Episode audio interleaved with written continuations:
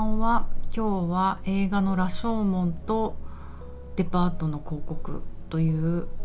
お話ししたいと思います。まとまるかな10分で。南青山でボディチューニングやってます。内田彩です。こんばんは。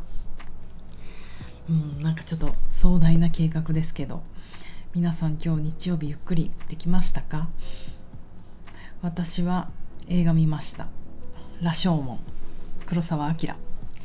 昨日もお話ししたんですけど、昨日コンテンポラリーダンスと脳の素敵な融合であった舞台の真相は藪の中の藪の中ね、芥川龍之介のお話を見て、なんかちょっと話詳しくもう一回知りたいなと思って小説を読むか迷ったんですけど、黒澤明監督の羅生門どんなだったかなと思って見てみました。なぜ羅生門かっていうと、芥川先生の、小説の羅生門と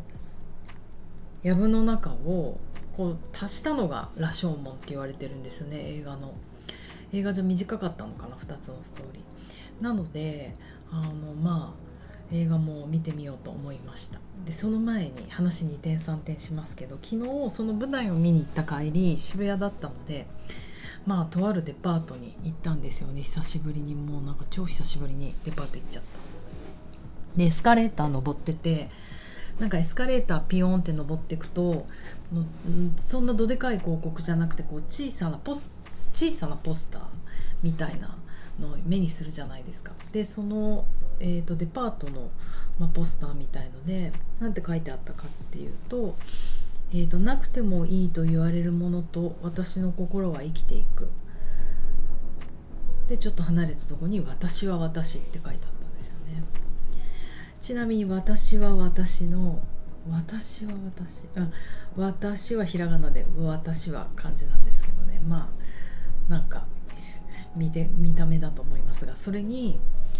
メインビジュアルというかビジュアルは熊のぬいぐるみだったんですよ。でなんかこれを読んだ時に、もう一回言います。なくてもいいと言われるものと私の心は生きていく。真ん中に熊のぬいぐるみ、私は私って書いてあって、なんかもう直感ですよね。すごい言葉数も少ないし、直感としてなんかもやっとするなって私個人は思ったんですよね。なんでこんなの広告にするんだろうって思ってしまって、どうですか皆さん、いい広告だなって思いますか？でなんかもやっとしたまま、なんだろう、デパートってやっぱり今いろいろ大変な、その後デパートで買い物したんですけど、本当に人が少なくて、なんか接客とかされまくって緊張してしまって、もう焦って出てくるみたいな感じだったんですけど、そのなんかデパートのガランとした感じとこ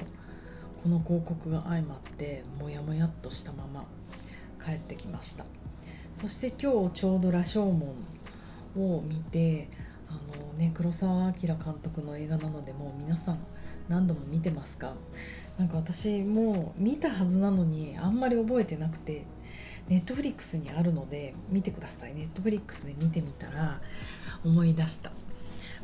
三船敏郎さんと誰でしたっけ、京真知子さんでしたっけ、女性の名前忘れちゃったけど、なんかもうあまりにワイルドで、こうおたけびみたいな、なんかうわははははみたいな、これ三船敏郎のまでね、うわははははみたいな笑い方が怖すぎて、子供の時に多分見れなかったんですよね。途中までしか、なんか途中まで見て、なんか私、男の人がああいうワイルドに笑うのとかがトラウマなのかな、分かんない、怖って思って生理的にダメになってしまい、とはいえちょっと話とか見たいんだよと思って見てったら、後半すごい面白くって、もうさすが世界の黒沢だな、アカデミー賞とか取ったんでしたっけ、これすごいなと思いました。面白かった。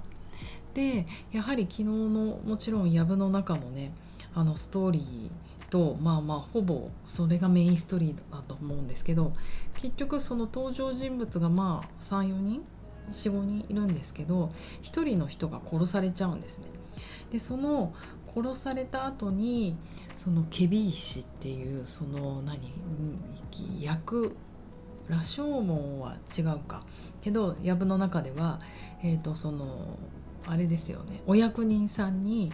取り調べを受けると、みんなあなたが殺したんでしょ、あなたが殺したんでしょっていう。でその他の3人だから4人の人たちがそれぞれ自分を主役にしてみんな殺したっていうんですよ、その人のことを。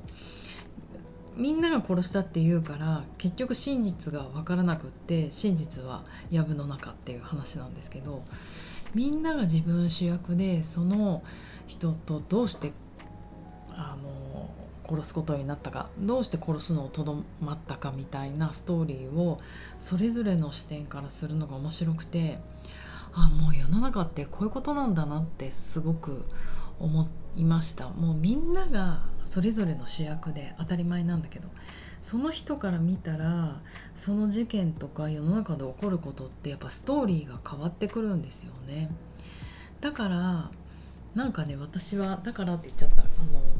すごく心救われて、やっぱり理解できないことって世の中にいっぱいあるじゃないですか。なんであの人はそう思うんだろう、特に死んだ人とか、私お母さんとか亡くなってるので、なんであのチョイスをしたんだろう、なんであの生き方をしたんだろうって思うことがやっぱり子供であっても理解できなかったこと、別にディスってるわけじゃないですよ。なんか存在としてはもちろん親で素敵なんだけど、なんかふと冷静になんでだろうって1日1回ぐらい思っちゃうことがあるんですよ。でもその人の主役から見たらもういいんですよ、そのストーリーで、でも言い換えれば私は私の人生の主役だから、私のストーリーで彼女のことを理解してもいいんだなってなんかすごい思えて、黒澤明すごい違う、芥川がすごいのかな、なんかすごい気持ちが楽になって。みんな人それぞれ生きてくんだなと思いました。だから一番初めの話に戻るけど、本当私は私、俺は俺、僕は僕、わしはわしでいいと思うんですよ。でこの広告のなくてもいいと言われるものと私の心は生きていく。私は私っていうのがなんかちょっともう別のストーリーのような気がして、その私は私とこれをくっつけることでものすごいなんかちょっと幼いというか、でしかも熊のぬいぐるみでしょ、何これ小学生中学生の言葉なのと思ってしまう。あとなんか思ったのは、なくてもいいと言われるものと私の心を生きていくっていうのがまずこれ誰の言葉なんだろうと思ってしまって、もしこれが一般消費者の言葉だったらいいんですよ。いいよね、そういうのあるよね。だけど明らかにこれデパートの広告で、こんなのデパート側の人間とか広告代理店とかそっちサイドの人が作った言葉だと思うと、非常にやっぱり違和感というか、やっぱり広告って操作されてる気持ちになるから、なんかこの広告を作った人が一般市民に降りてきたつもりで言った発言がなんかすごく的を得てない、ひねりすぎだよね。ひねりすぎてイラッとくるみたいななんでどうしよう、こんなに口が悪いんだろう私、なんかね、そんな消費者なめんなよって感じですよねなんかやっぱりなくてもいいと言われるものと私の心は生きていくって、なくてもいいと思われる、なくてもいいと言われるものを売るなって思うんですよ。やっぱり物を売る仕事してる人たちはもうこれがあったら生きることが楽しくなるよ、必要だよっていうことをなんかもう全面的に声を高らかにしていってほしいですよね。なんかストレートにその気持ちをぶつけた方がよくて、もちろんこのコロナ禍においてとか、ね、コロナでデパートが営業できなかったからとか、いろいろこう理由はあって、なんか世相を反映して、なんか今な感じでいこうと思ったのかもしれないけど、なんかやっぱりそのシンプルな熱意とか、そのプロフェッショナルの人たちがこれ絶対人生に必要って言って物を売らないと、もうこんなサステイナブルな世の中じゃないですか。いけないと思うんですよね。私がやってることももしかしたら他の人から見たらなくてもいいって思われるものかもしれないじゃないですか。運動とか美容とかエンタメ的なものって。だけどそれ私が言ったら終わりだと思うので、私は絶対必要だと思って生きてるんですよねっていうね、なんか熱くなっちゃった。ちょっとさらっと話すつもりだったのに、というように、なんかこう羅生門に教えられ、そしてデパート広告に憤り、なんか毎日こんな心を揺さぶられて生きてます。明日から月曜日頑張りましょうね。じゃあね、寝ましょう。おやすみなさい。